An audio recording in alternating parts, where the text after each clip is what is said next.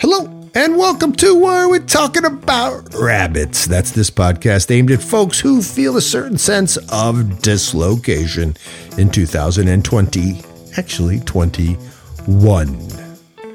On this pod, we talk about heavy things lightly, and today we move over and visit Eden. That's right, we revisit Eden on a podcast called Eden Revisited. Meet Austin and Nick today, who run a podcast. They invited us over. In particular, they invited me over to talk about a new book that I've just published called Three Souls. Take a listen because it's kind of cool. These cats are trying to figure out culture and the cultivation the, of the interior life. And in many ways, that's what we're trying to do in First Things Foundation, and this novel speaks to this idea. But guess what? We talk about education, revolution, yeah, protesting, trying to blow things up, because that's in the book. We talk about love, and we talk about pain and suffering, all the things found in this book. And in the end, there's even a little chat about what it means to be fully human. Join us on WAWTAR as we join Eden and revisit a podcast that we're very thankful to be invited to.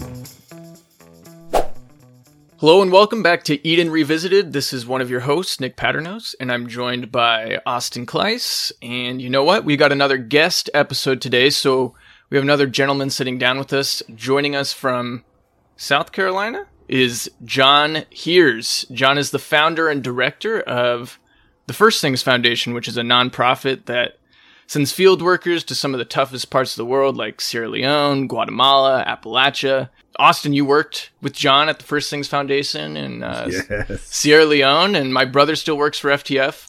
And we'll get more into the organization later, but John is also the host of a podcast called Why Are We Talking About Rabbits, longtime educator. But really, why we're having John on the podcast today is because he just published his first book called Three Souls. And it's got some really cool themes that resonate a lot with the ideas what we talk about on this podcast. So, John, thanks so much for joining us. And can you believe it? You got a book published. Nick. Nick, thanks for having me. This is fantastic. Uh, I did. This thing has been a long time in the making. Uh, it's a joy seeing it show up in my box over there. Well, in a box. And, um, uh, so many people helped with this. It's incredible. And your brother was one of them, instrumental in helping. So I feel just blessed to be here and to uh, talk about this book, something that really I started writing in 1999. Gosh, so it's, it's been a labor of love. Yeah, well, it got done fast. And then what happened was marketing.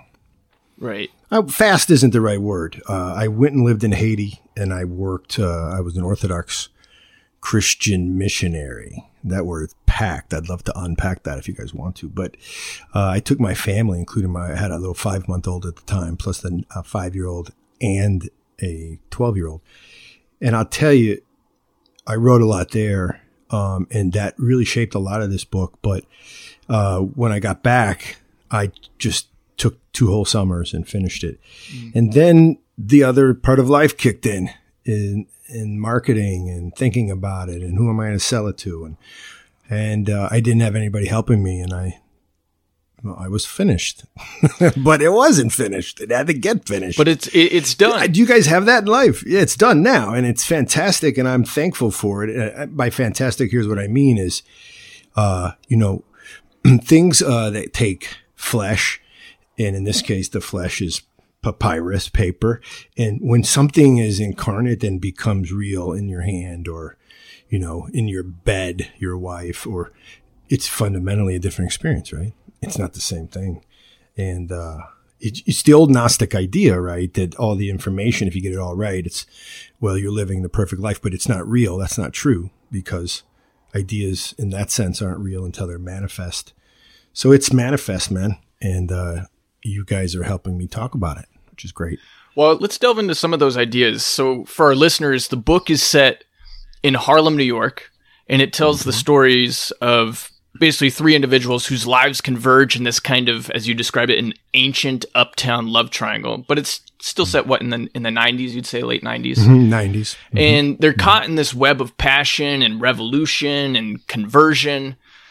I mean, you mentioned you went to Haiti, you've done some missionary work, you've been in many different parts of the world, but I mean, fundamentally, what inspired this book? If it boils down to it, you know, what was going on in your life where you're like, I've got to tell this Yeah. story? Yeah, that's and you know that's what happens. Uh, I'd like I think I'm a writer now, and I think that's what happens to writers. So fundamentally, at its core, and by the way, we're not going to do spoilers, right? Because I want people to read this. Yeah, of course. Uh, uh, and by the way, what I'm going to tell you right now, as per inspiration, is not really what happens in the book. Of course, there's all these modalities and realities, and s- the symbolism, right, is both happening and not happening. So, yes, this is the story I'm going to tell you, but really, it, what it boils down to is fundamentally a story about my wife, who for many years wasn't and wouldn't be my wife. uh, she and I met. Uh, I she met when I uh, was on a date with one of her friends. Uh, the whole thing gets sideways. I fall much faster in love with, and she's not really interested. But eventually, what happens is is I leave the country to go do overseas work. She remains in the country, and fundamentally, her life starts to bend and change, and she becomes uh, uh, baptized in the Orthodox tradition, Orthodox Christian tradition, while I'm away, and I'm in the Georgian Republic and I decide to go back home after my contract is over and buy a ring. Now you got to realize she was not dating me. Wait, But wait, wait, wait. You, you bought a you bought a ring for her, and Yes. you were not Yes. Dating. We were not dating. Now, when you hear dating, yeah, when you hear dating here, you have to realize we really liked each other, but uh, it's the 90s, guys. Uh, I am no saint and no monk. So it was like a compartmentalization of life where we would come together and she would even go to church from time to time before I left to go for a year in the Georgian Republic. But she had her own romantic life and I had mine, but I was always trying to shed mine for hers and she would not join the party. And so she's a black woman from Harlem who basically told me right when she met me, I'm not marrying a white guy. Isn't that interesting? Wow. That was part of her hurdle, but the other hurdle that she had was she felt I was very immature, which I was. And Georgia toughened me up. But long story short, the inspiration comes from this event is in uh, coming back and asking her, well, what happened was, is we're walking on 66th Street right alongside uh, Lincoln Center. And she tells me that the, her boyfriend at the time, who was an up and down character, had bought her a ring and was going to ask her to marry her. And I said, this is nonsense because I had the ring, Nick. Yeah, we got we got some rivalry action going. Yes. And I just blurted out, this is nonsense. I'm going to marry you. And she just started crying. So what is, what happens next? What happens next is a series of very violent events that involve her boyfriend, including uh, his suicide. And that happens over the course of a couple months. And I won't get into the whole story, but what you start to see both in my life and in the life of my wife and then our kids to be a series of revelations about what I really am. And I really am a baby. I really am a child. And I really do not understand suffering. I've seen it and experienced it overseas at this point in my life, but I really am a baby. And she really is a warrior, but she really is messed up. And, and, and through all of that and through the birthing of our family, both, both, I, but I just mean babies, of course, but I also mean like through the maturation of our relationship, um, th- there's, uh, beauty is born out of it. So it's really a story about redemption. Now, in the book, there is no my wife per se, but the themes of that rebirth are everywhere. So it seems like despite these differences that you and your wife had, you you made it.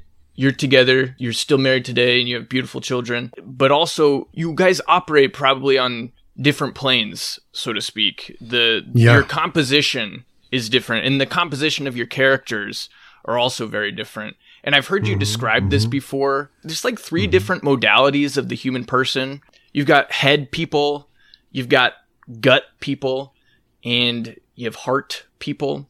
You know, why are these different parts so important in your writing and for us to understand? Right.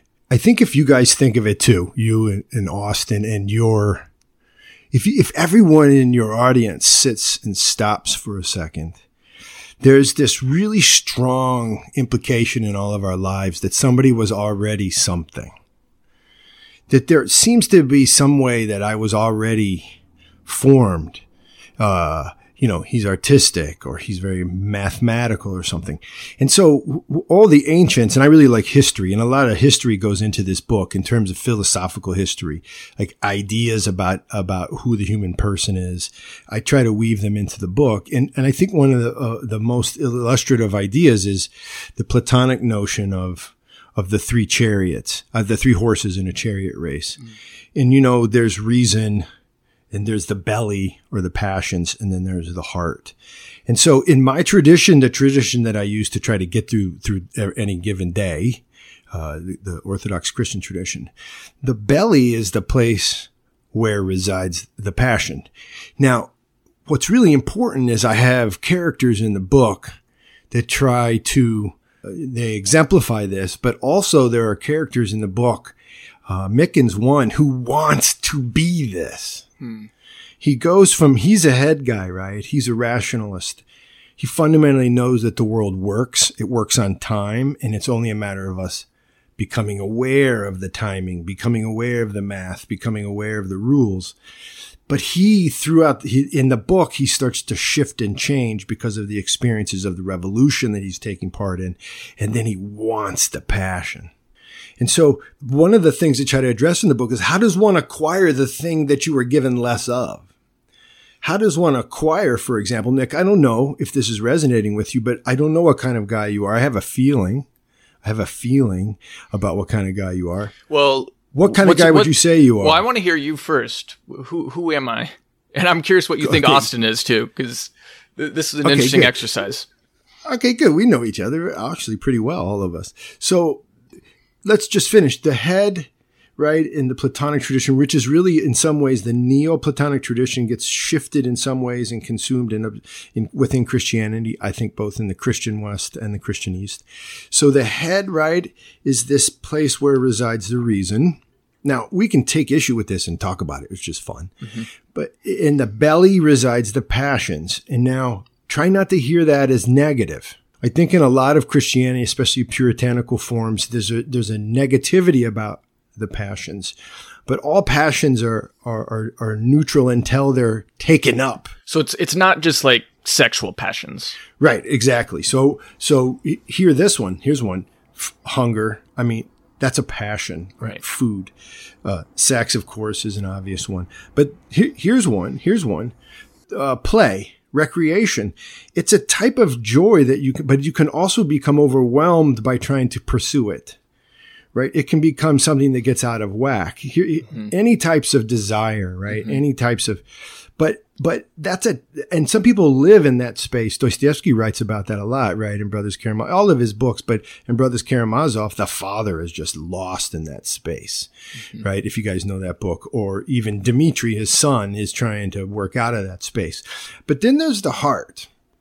And so in Plato's story about how people are, the heart and the head often get confused in Western tradition and so the, the Greeks, I think, would argue that the front horse, the lead horse is the nous, which is, would be the spiritual reason or would be the heart. Now, today's modern person hears heart as the place of the feelings and the and the and the, and the romance, right? Right. All the all the sentimental mushy gushy stuff. Right. That stuff resides. Yeah, I mean, I got daughters. For most folks growing up in America, that's where you find that stuff is in the heart. But in the book, what I'm trying to say is, is that place is actually reserved for something else. It's a combination of, of, of the passionate life and the rational life, but made, right, through this thing called the nous, which is a type of pathway or highway to God, essentially. Mm. So it's the heart that's, that some people live in and that place, when lived in in a really beautiful way, that place is actually the communication pathway or the way by which we know the divine. Okay. And then that has to lead. And in Plato's you know, story of, of in Plato's anthropology, essentially, the lead horse is the reason, but I think, and I would argue that his reason is a little bit different than the reason we've come to know in the, in the West in our very scientific age, which is the reason of technica, the reason of the, of, the mind, the reason of math or technology. This is a type of reason for sure, but it's not the type I think that Plato or any of the early uh, Christians would want as the lead horse. Finally, my characters are trying to take this stuff on and and they're both imbued with it on purpose as the writer. I, I try to imbue it, but they're also trying to shed some of it. If I could jump in there, John. So you talk about the head, you talk about the heart, and then you talk about this thing called the nous.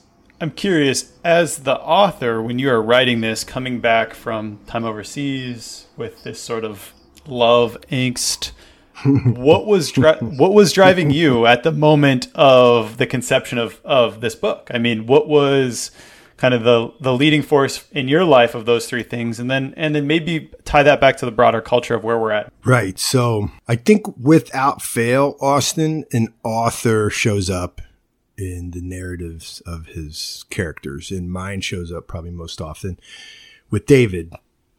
And what I was trying to do Austin, was sort out my wife. So you guys got to understand, and you've met her. Uh, she's a powerful character. She's an uptown girl in the truest sense. And, and that's what one reason I love New York. But I wasn't, you know, I had put on New York. I acquired New York uh, by going to grad school there right after college and then staying for 18 years but now I'm married to a New Yorker, man. like I'm, uh, I'm now, you know, I'm in bed. I'm out of bed. I'm at the grocery store. I and this woman is uh, un- unrelenting. And uh, one of the things I was trying to figure out was, was I a wuss? What was I? And I was living down in the the passionate regions most of my life. I wanted good feelings. And what happened was, is living with my wife, I could not live in good feelings. Now that sounds terrible, like she's making me unhappy, but no, do not equate that. Because what was happening was, is the parts that I had relied on like a pacifier were being taken from me, which is good, right? Because I was becoming a man. And as I became a man, I wanted to talk about it and I wanted to imbue it in both a piece of art. I've always been whatever that is, artistic. And I wanted it to be told that it's okay to be unhappy in one sense, as long as what you're acquiring is a, is a deeper, more profound, and I would call even a more divine type of joy, type of happiness. And so I think I was really moved by that, Austin. Uh, and, but in a, it wasn't comfortable. I, I, I'll give you an idea. This could be either bad or good this was happening to me. We were uh, on fire with our faith. And what would happen was is we would read Vespers at night. Now, I was into it, right? I had my long beard, my ponytail. I was into it. She was into it. As I would read, I don't know if you guys know the, you guys are good Catholics, so you know how it kind of works, but it's confusing. The Orthodox, the Orthodox liturgy is not easy to, you've got different, right? There's no one book for this stuff. There's like five on any given service. And I would get it wrong, but she would know I would get it wrong. And she would, like in front of the kids go, that is not the kontakion for today. Re, re. I was, my head was about to go, like I was about to lose it on a regular because I was being, challenged about the stuff that was in the head. And by the way, she'll tell you, and she's going to hear this, so this is mm. terrifying. She'll tell you she was in her head. Like she always says, if I hadn't married you, I would have become a lawyer. I would have worked for a big corporate company and I would have been a, can I say the B word? She, I would be an awful person because she was in her head. Which, by the way, in our country, if you get up there right in your head and you're real, real strong and powerful and rational and move and work hard, you'll get successful. And that was what she was fighting against. And guess who was there to help her? Me with my bottom feeding self. You see, we were, we were helping each other. And that's really what happens with the book, Austin. And that's, I think, the profound motivation when I get back because I'm really writing as a married man at that point. So there's a shedding that's going on, John. You're, yeah. you're, you've said there's a stripping away of the self and both of you your wife or the yeah. head stripping away uh, some of some of those aspects there you stripping away some of these passions and you're you're meeting somewhat in the middle here so would you say then that the nous or the heart is that the only way that you can operate in the fullness of what it means to be a human person so the head people and the passion people mm-hmm. the gut people need to hmm. get to that heart place or they're not really living oh, their authentic selves Right. That implies some sort of one, one authenticness or whatever the word is, one, one authentic type of being. So I, I think a different way to say it is, and I know I, I get, I like your question. What I might say is there are variations on reality. So I do think that reality would have us live as if in Eden. I see, see, one of my characters, Rafaela, is always groping toward Eden. And um, I think this is what makes our, our podcast go together nicely with this book. And she's groping toward the ideal. And one of the things that sh- that happens to her is she's not a, a comfortable person to be with in the book as she gropes toward it. And so I do think that the integration of the head and the and the and the gut into the heart is the purpose of life. Yeah, I do think when someone says, what's life for? It's to take all the various modalities of life and to slowly whittle the ones down that for whatever reason are too large and to eventually fold them all into the heart. And again, if you're hearing this and you're hearing heart and you're thinking, romantic place, special happy place. That's not really what the heart is, at least as not, not per my, my novel. The heart is really the place where clarity happens, where you can both see that you are off the track and that there is a track. And that clarity can only come usually through a variations on suffering. And again, that's what happens to Raphael in the book. There's variations on suffering that lead her closer and closer to true joy. I do think that all of us, all of us are called to move toward um, a type of shedding. Now, don't get me wrong. There's no shame in any of the shedding. Very odd if suddenly I'm like, Nick, you're really rational. You're overusing your mind and I don't want to be your friend. That'd be, it's just, it's odd. It's an odd way to think of it as sin or not sin, bad or good. It's just reality, you know? John, I think this is this is a really important point. You talk about, you know, when we're talking about the heart just for our listeners and, and to really dive on into this point because I know a lot of your characters this is the struggle, right? Mm.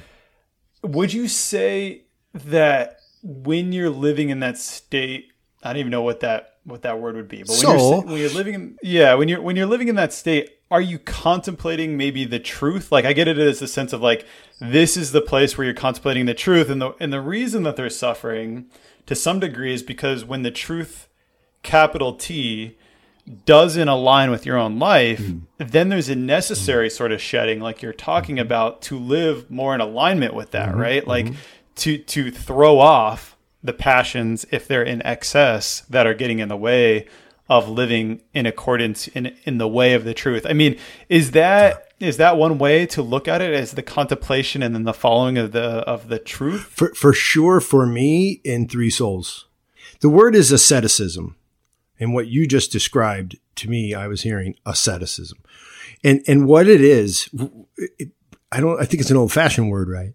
But I think what it is is asceticism says I'm going to become an athlete which is actually the Greek word. I'm going to become an athlete of, right? Acquiring truth. I'm just going to do this. And so I'm going to look clearly at who I am. And then I don't really like what I see, but that's not where I stop. I stop with, and what do I do in order to become closer to what I'm meant to be? Then you got to get into what you're meant to be, which is fascinating conversation. But yeah, so Austin, I do think that again, athlete, ascetic is for everyone to become. And all of us, once we start on the path, start to acquire the pain that an athlete acquires. You know, weightlifting is breaking down muscles, right? Mm-hmm. And that's something for all of us to do in a spiritual sense.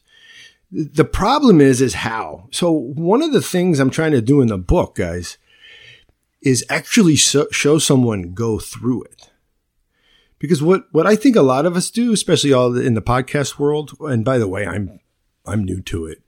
I'm not trying to claim any moral high ground, but we just do ideas all day long because it's easy. I mean, what else are we going to do? I guess you could show me, I don't know, doing old world stuff. I don't know. In my podcast, would be, but ideas are wonderful, but they have to be manifest. They have to become real. And what does it look like? like that's so Rafaela's actually doing it. And so at one point in the book, she she takes in homeless people. It's nuts. I think it's nuts personally because I can remember living as a New Yorker. I, can, I remember some of these cats, and I based a lot of the characters that she works with on these people that I actually knew. And she just puts them in her front room and just sets up cots and then she gets in trouble with the city and they're trying to like evict her. She's like, no, no, I'm just doing the thing that I'm supposed to do. But for everyone else, like David, her, you know, her, the father of her child, for David, it looks like insanity. But for Rafaela, it's just an athletic endeavor, a spiritually athletic endeavor. And she can't understand when everyone's yelling at her. Right. So Rafaela is essentially trying to we say on our podcast to cultivate yes. her interior garden. She's trying to practice asceticism to make her her spiritual yeah, self yeah. stronger in a sense. Now there's another character in your book who does want to practice a transformation of self, but I think it's a lot different than the mm-hmm. asceticism piece. One of your characters, Mitkin, instead of changing himself, what he wants to do is yeah. to change a system. So athletes right? So his mentality would be like, I'm not going to work harder over the summer. I'm not going to lift weights. I just think that the basketball hoop shouldn't be 10 yes. feet. It should be six Fit feet. the system. Right? right. And he, and he wants to change that across that. the board. This character is also emblematic of some of our society today. It's really sexy to say that we're going to reform a school mm-hmm. system, which is what this guy wants to do. He wants mm-hmm. to, to revolutionize it. And, uh, it's not an individual solution. He, it's, it's, we got to burn down mm. the central district office in New York mm. to, to, to undo all this. So what is the difference here between mm. changing yourself versus changing a system? And then, I mean, you're an educator also. What is the problem perhaps with education. So maybe we're taking a little bit of a different direction here, but sure, why not? The the book is meant to take take you down that road. It's just because it's what I knew at the time. I was working in New York City in the Bronx, South Bronx High School. Uh, that's actually in the that's the part of town. I, if some of the older crew that might listen to your show, Fort Apache, the Bronx, that's that neighborhood, and uh, worked at Martin Luther King High School, which was uptown. Served Harlem kids from Harlem and Bed Stuy. And so, what what about these schools and what was going on? Well, I mean, in the simplest sense, Mitkin, this character that you're bringing up, what Mitkin sees is what anybody can see when you walk into a school is you see dysfunction when it's such a system as, as the New York City Board of Education. Now, on, on one level, we got to take it easy on people, right? It's a big system. There's always going to be cracks and holes and we, we, we got to have love, but, but the system itself is just, it's personless it's the point of it. It's it's why there's multiple choice exams. It's, so the teacher can grade stuff faster. Everybody knows that, right? I hope they don't think it's because it makes for a good exam. It's like a joke, right? Like it's so the teacher can work faster and get more done so the administrator can demonstrate excellence so that the administrator can continue to administrate a school. Everybody knows this. If you don't know that, you're fooling yourself. Okay. And Mitkin won't be fooled because Mitkin isn't a fool. He's smart he's like a wonderkind. You know, he's this guy who's got it figured out. And I personally think he does. He has what he has figured out is how the system works, how it fails kids. And I actually think he knows what, what it needs to get better. The problem is, is he's all in his head. He's entirely in his head. And so that type of living living in your head, what it does, and this is, this goes a little bit to our work at First Things Foundation too.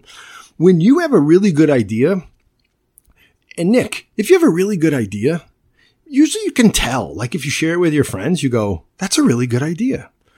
This is what I've learned, partly in reading, uh, writing the book, but also in just in life.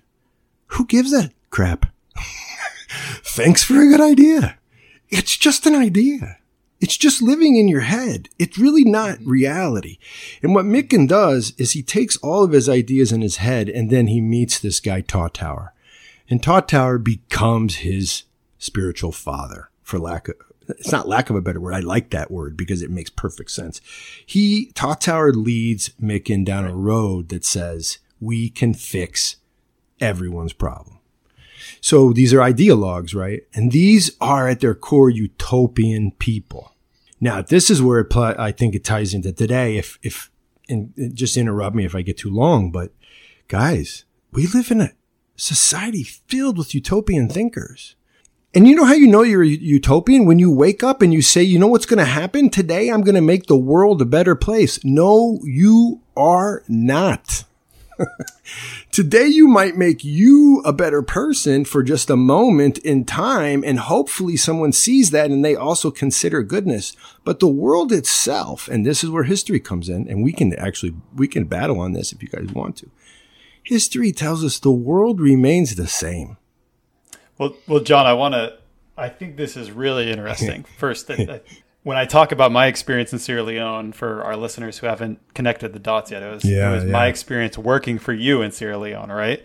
Um, and I think when I first, when, when most people first get off the plane and, and land in a culture like that, especially, you know, if you're from a developed country and you have uh, you know a four year degree and an education that has a gold stamp on it. Um, after you get over like the initial shock of like i want to go home then the next kind of thought is how can i fix this place right? Yeah, um, yeah. it's how many how like what can we do that's the most efficient to feed the most amount of poor kids that are like around me right? In sierra leone that's that was my first thought. It's like well how can we how can we how can we create the best system here to help the most amount of people and I think at first I rebelled against the idea that well maybe the reality is yeah maybe you can feed some some kids here but it's really not going to change too much.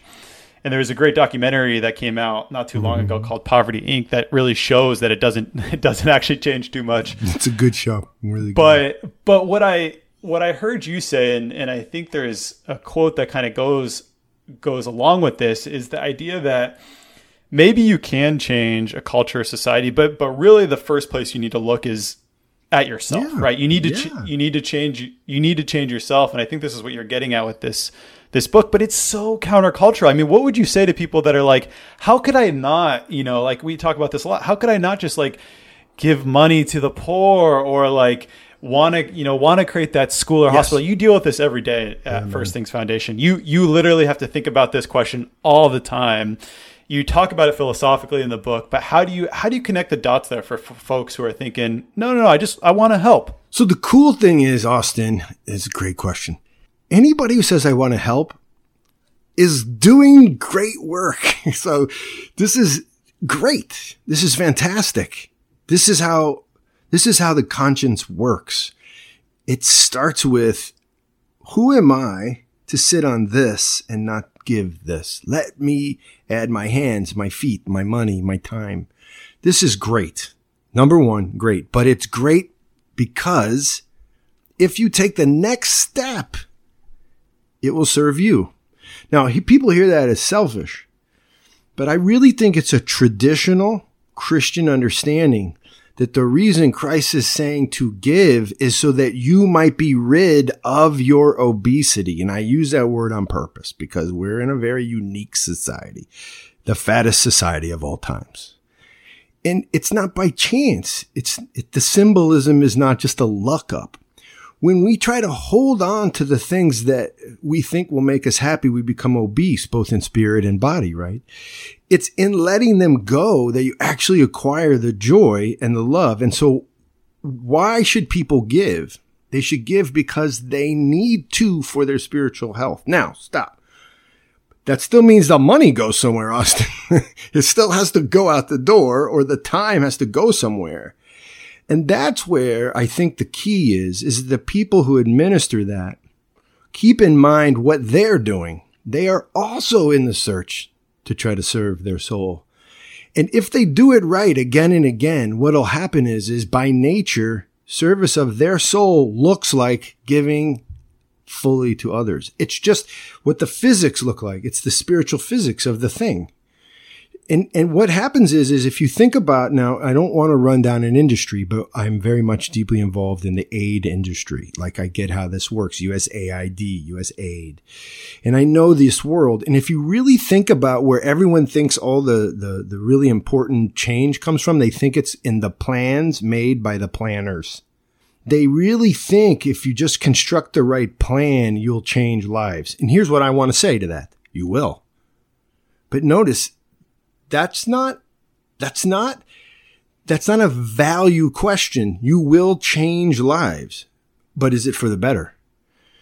And now, in order to answer that question, you have to have moral clarity, which means you have to have gone into yourself. See, this is what's so cool.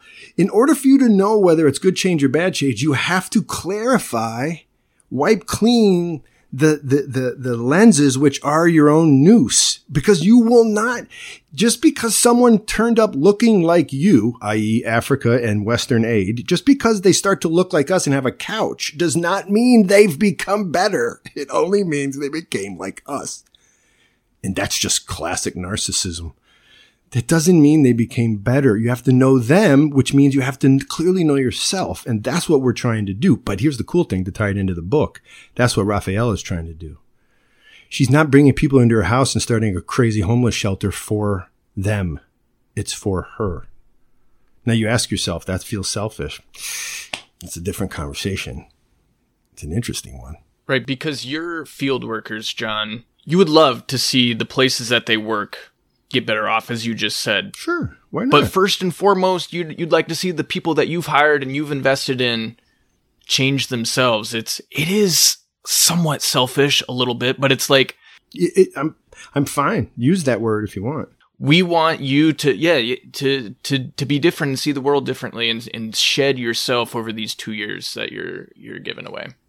Well, d- do this with me for two seconds, guys. I won't I won't I won't stretch this out too long. Let's just let's just call this person Steve. And Steve is gung ho. He's excited, man. He wants to go to Africa to reduce the birth rate so that people are born into smaller villages so there's more chance for for for, for wealth right? You don't have to spread it around. These are all, by the way, they're, they're mathematically not wrong ideas, right? And so he's doing a birth control program and the birth control program is going well. Women are starting to take, just, just go on that. Just go with that with me. And now I call up Steve. Tell me about how your program's going. What do the women think? Oh, they love it.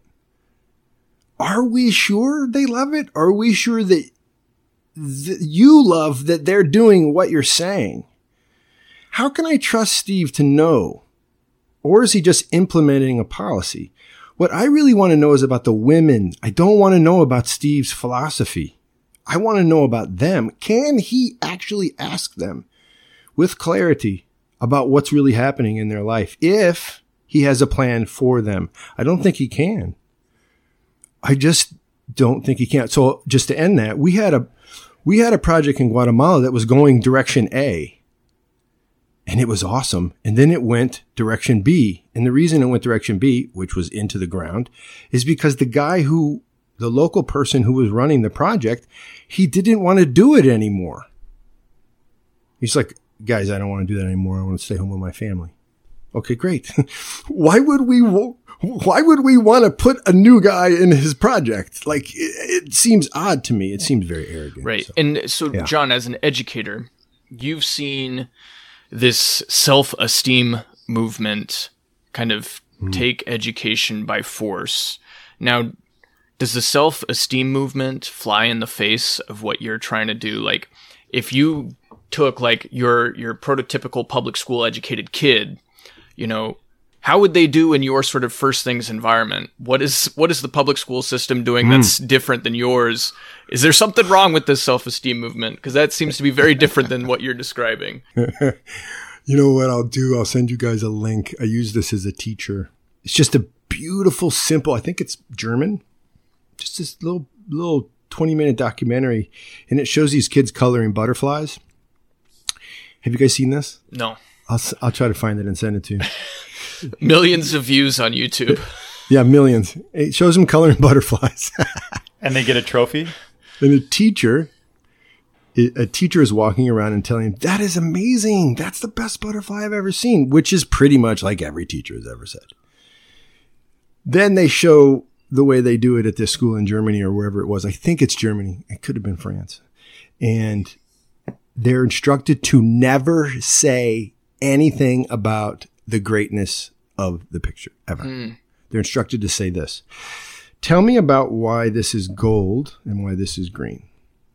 Tell me about why you were outside of the lines here and why you weren't in. Which is better? Why? They never say anything about the quality of the work. Ever. And what happens is the kids turn out fine. because here's the premise of the of the non-self-esteem education, which is honesty and truth. Because it's not the best butterfly you ever saw. And so what happens at first things is, is I mean, I mean, I could tie it into the book too, but guys, none of us are going to be the best person that ever was. I don't know how to explain it to you. That already happened. I mean, in my tradition, there's only one of those. One is holy, one is good. So there's one. Everybody else is a mess.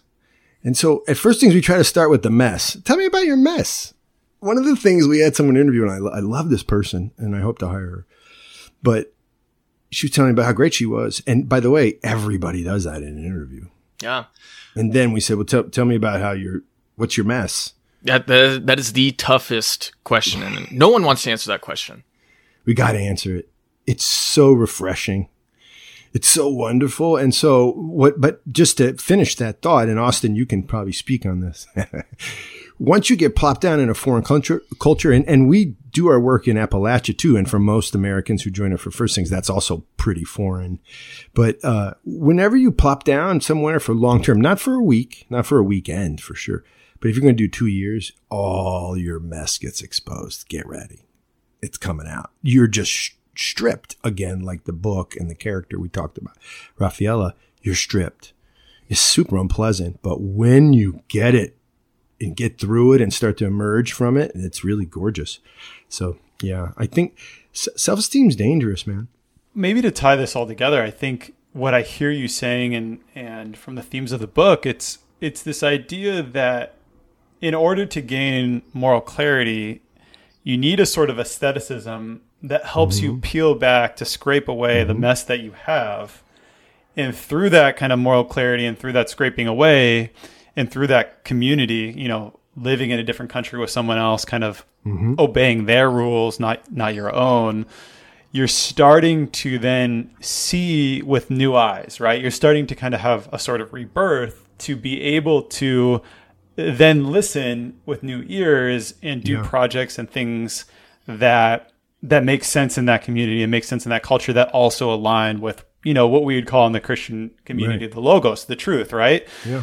Um, and, and, it sounds like through the throughout the book, that's that's kind of the you're what you're hitting at is all these different angles. You're getting the aesthetical mm-hmm. angle in there. You're getting the kind of the need for for moral clarity, but then you're talking about how we get we get in a mess when we go too far on the side of the passions or too far on the side of the mm-hmm. too far on the mm-hmm. side of reason, mm-hmm. right? Like you know is and what would you i mean you you, you talk about self-esteem but would you also say that we're kind of in a paradox here where where we have the the passions too much but we also have like it seems like the reason part of american culture is is pretty maybe skewed at sometimes too. Like it seems like we're kind of living in both. What do you think?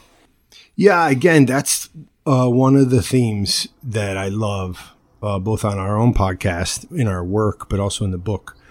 So in the book, the construct is you have these three people living in an apartment complex, one on the bottom, one in the middle, one on the top, right? And uh, eventually, over time, what you see is is that the mind can get you in as much trouble as as the belly. And uh, I think for me, anyway, my temptation is mind.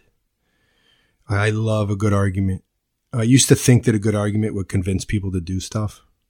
I, I think what it might do is get people to become curious, but I don't know that good arguments do that. Um, uh, and I think what, what we've done in America is rewarded the mind. There's nothing wrong with that. It's not a terrible thing.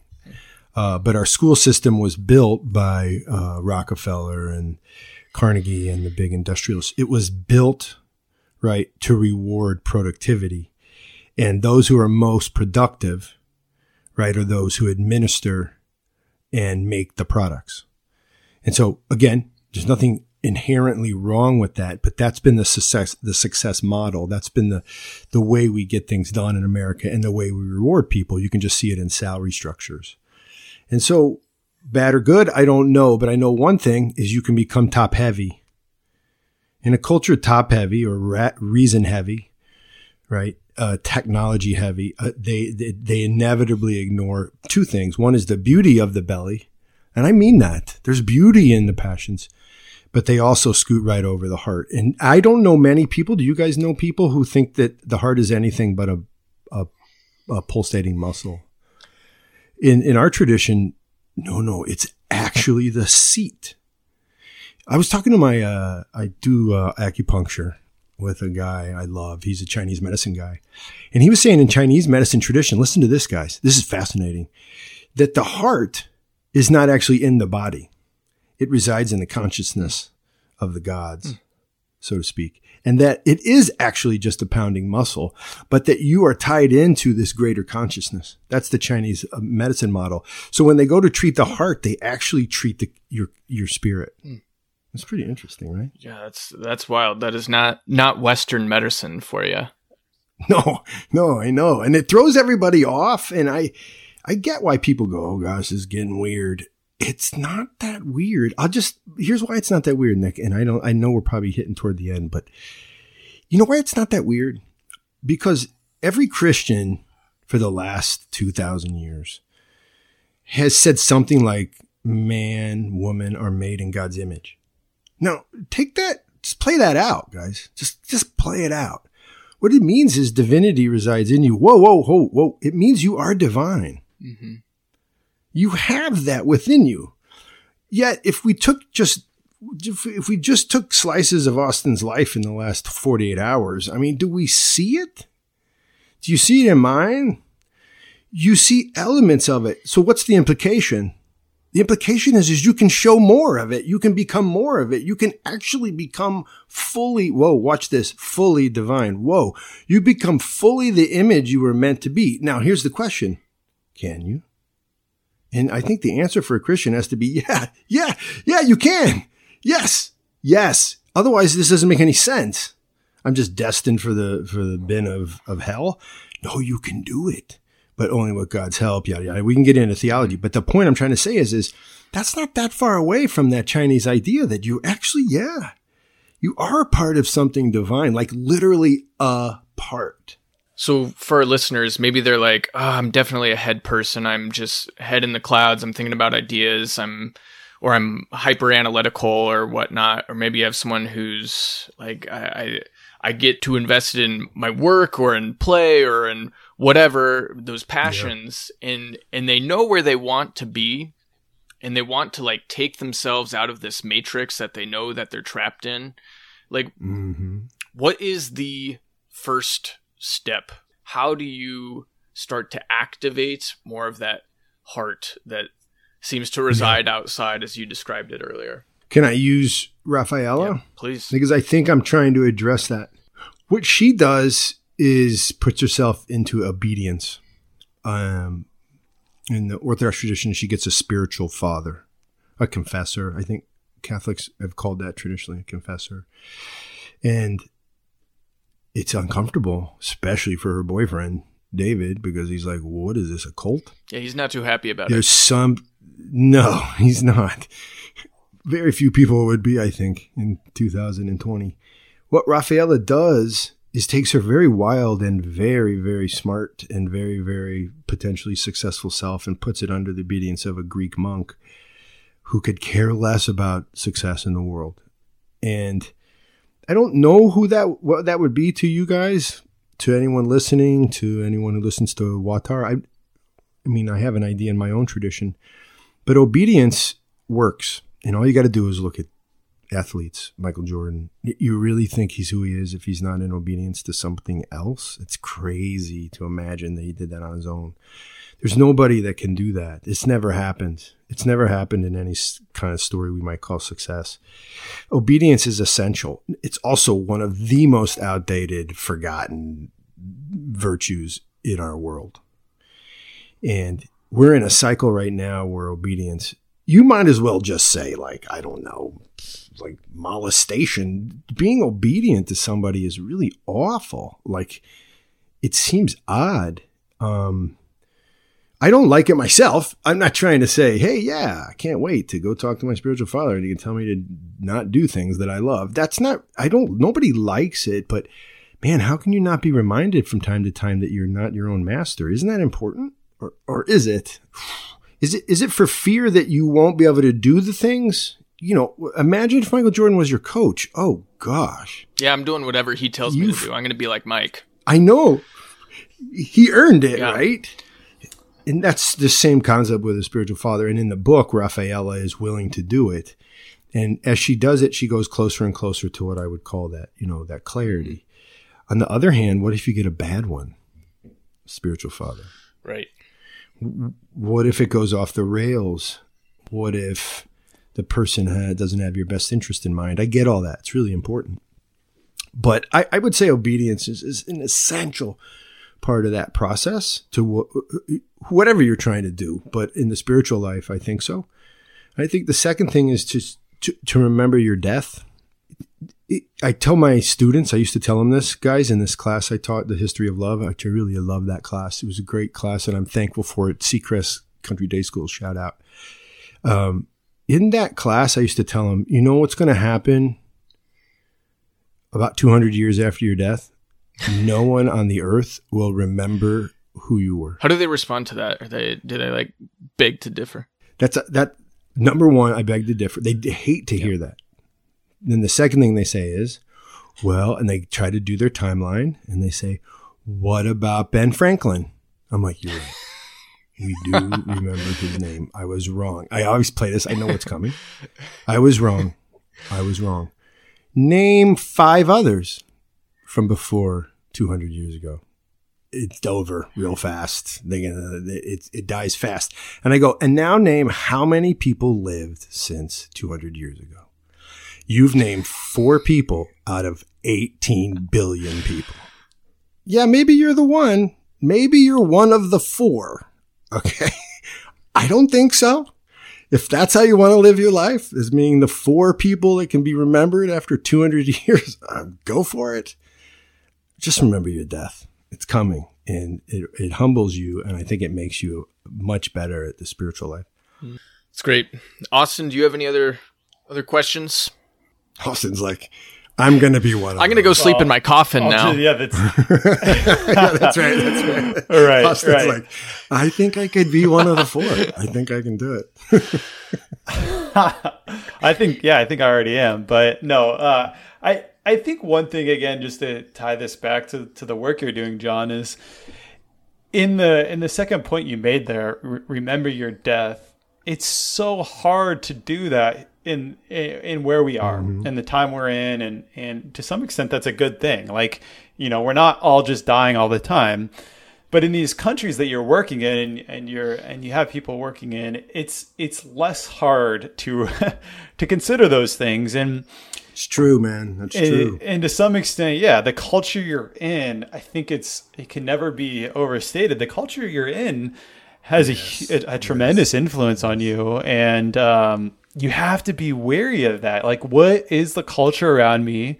changing in my heart like it, you know who am i taking obedience from or who am i taking who's my authority figures is it no one is mm-hmm. it is it the wrong people and then you're saying you know how am i thinking about death and things like that and and I, I think those are, like you said, those are good points to reflect. But maybe if someone wants to learn more about that, they they need to actually read the book and and see how the characters, you know, dealt with those those questions themselves. I would love for people to read the book.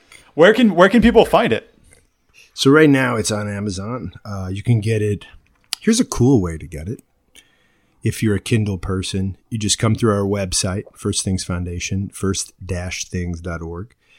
Uh, sign up uh, for our uh, newsletter, which is a pretty cool news. It's a heady newsletter. We get a lot of cool stuff from the from the field. Uh, Austin right here wrote some great stuff, uh, and it talks about our work, but really it talks about life. And then you get the book for free on Kindle if you join our website today. Uh, the other way to get it is we are starting something called a pod course. Uh, the pod course will talk about the kind of things we talk about on WAWTAR. That's our podcast. And if you join the pod course, you'll also get the book for free. So, but Amazon's the way to go. Three, the number, souls, and you go to Amazon, it pops up John Heers, and you can order it. It's a little, it's a little pricey. It's not bad though.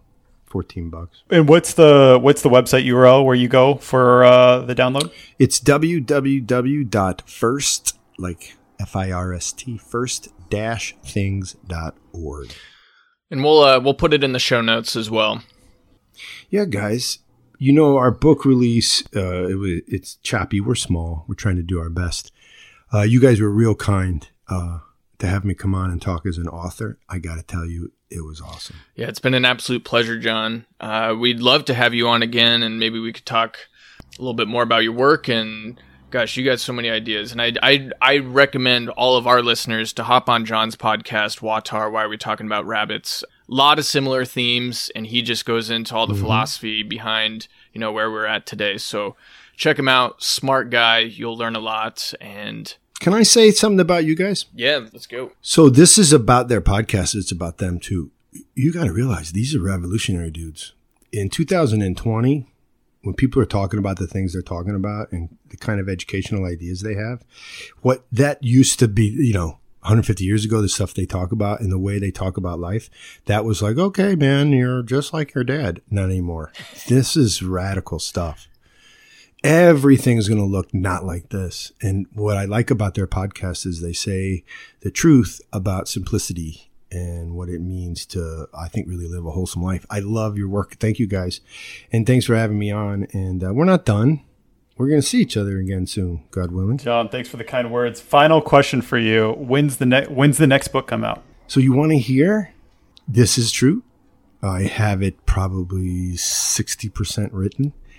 It's about there's in two seconds there is a man living in Ethiopia, right? He's living in uh, the 1600s, and he is an Orthodox Christian, and he is taken through a whole series of events into slavery by a Portuguese ship that goes uh, and basically breaks down in Barbados, and he's sold into America as an African slave. But he's very aware of his Christianity and it's an interesting story, and I need to finish it and publish it. Mm. It's a novel about a slave from Ethiopia in America saying, What the heck is going on here? Well, keep us updated. Yeah. Yeah, we'll break it down when it's out. Cool. And uh, thanks so much for being here. And for our listeners, we will see you next week. And as John likes to say, peace out. Peace out. Well, that was a lot of stuff going on. Check out those guys and their podcast. They're out in Seattle. Check out their work, support them, and keep coming back here where we say to you, Shenny's Gagi. So that means to you the victory. It's often said at the KP table in the Georgian Republic. That's our pod for today. Thanks for coming along. WAWTAR is produced by Andrew Schwark, Daniel Padrnos, and in this case by the lovely guys out in Eden. Eden Revisited. The whole thing is sponsored by First Things Foundation. We're a nonprofit that lives and works in some of the toughest neighborhoods in the world. We try really hard to help local people, brilliant people, build their vision of a better life. We listen and then move resources toward their best projects. Share WAWTAR with friends. Hit us up with solid reviews on iTunes and everywhere you get your podcasts. Your love for us allows us to serve others. Dakvam dis, hasta luego, cambufo. How do you say it in a, a Latin way? Bye bye? Bye bias? That's what we're saying. Bye bye bias. Peace out.